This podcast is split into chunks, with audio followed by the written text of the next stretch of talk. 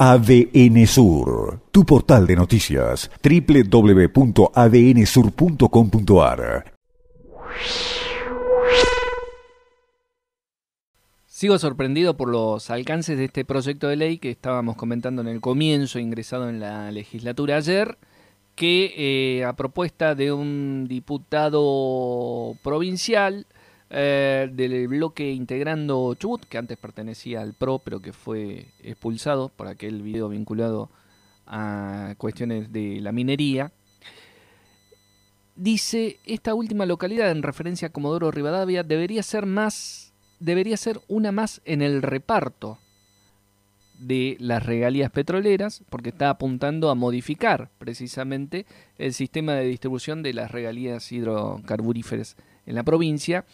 reduciendo el porcentaje que recibe actualmente Comodoro Rivadavia. Cuesta creer que sea iniciativa también de un único diputado. Es probable que esto esté respondiendo al interés de otros líderes políticos de otros puntos de la provincia que quizás han encontrado una punta de lanza para plantear esta discusión, que tiene que ver con dar precisamente un debate sobre la manta corta, sobre la frazada siempre insuficiente de los recursos. Y habla este proyecto, a medida que uno lo lee,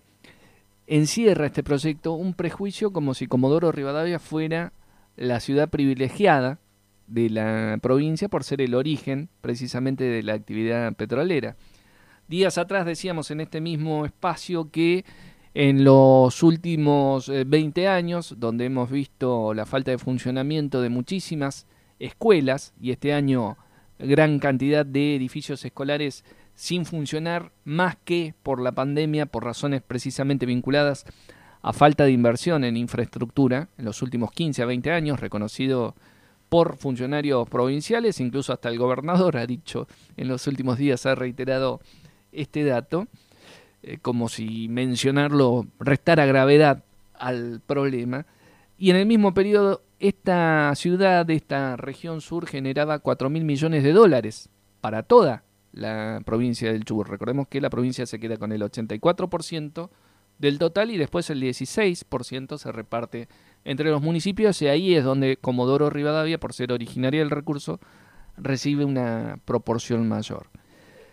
En ese contexto, con $4.000 millones generados en 20 años, insisto, hemos tenido escuelas sin inversión en infraestructura, y explica por qué muchas de ellas hoy no tienen siquiera un sistema de calefacción para poder funcionar. El hecho de dar este tipo de discusiones, creo yo que está reflejando incapacidad para generar discusiones de fondo que tiendan a cambiar el esquema productivo de la provincia, incorporar otro tipo de actividades de un modo sustentable y transformar los ejes que dependen casi exclusivamente de la actividad petrolera. Mientras no haya esa capacidad, mientras no haya nuevos liderazgos, seguiremos peleando por una manta, por una frazada siempre corta.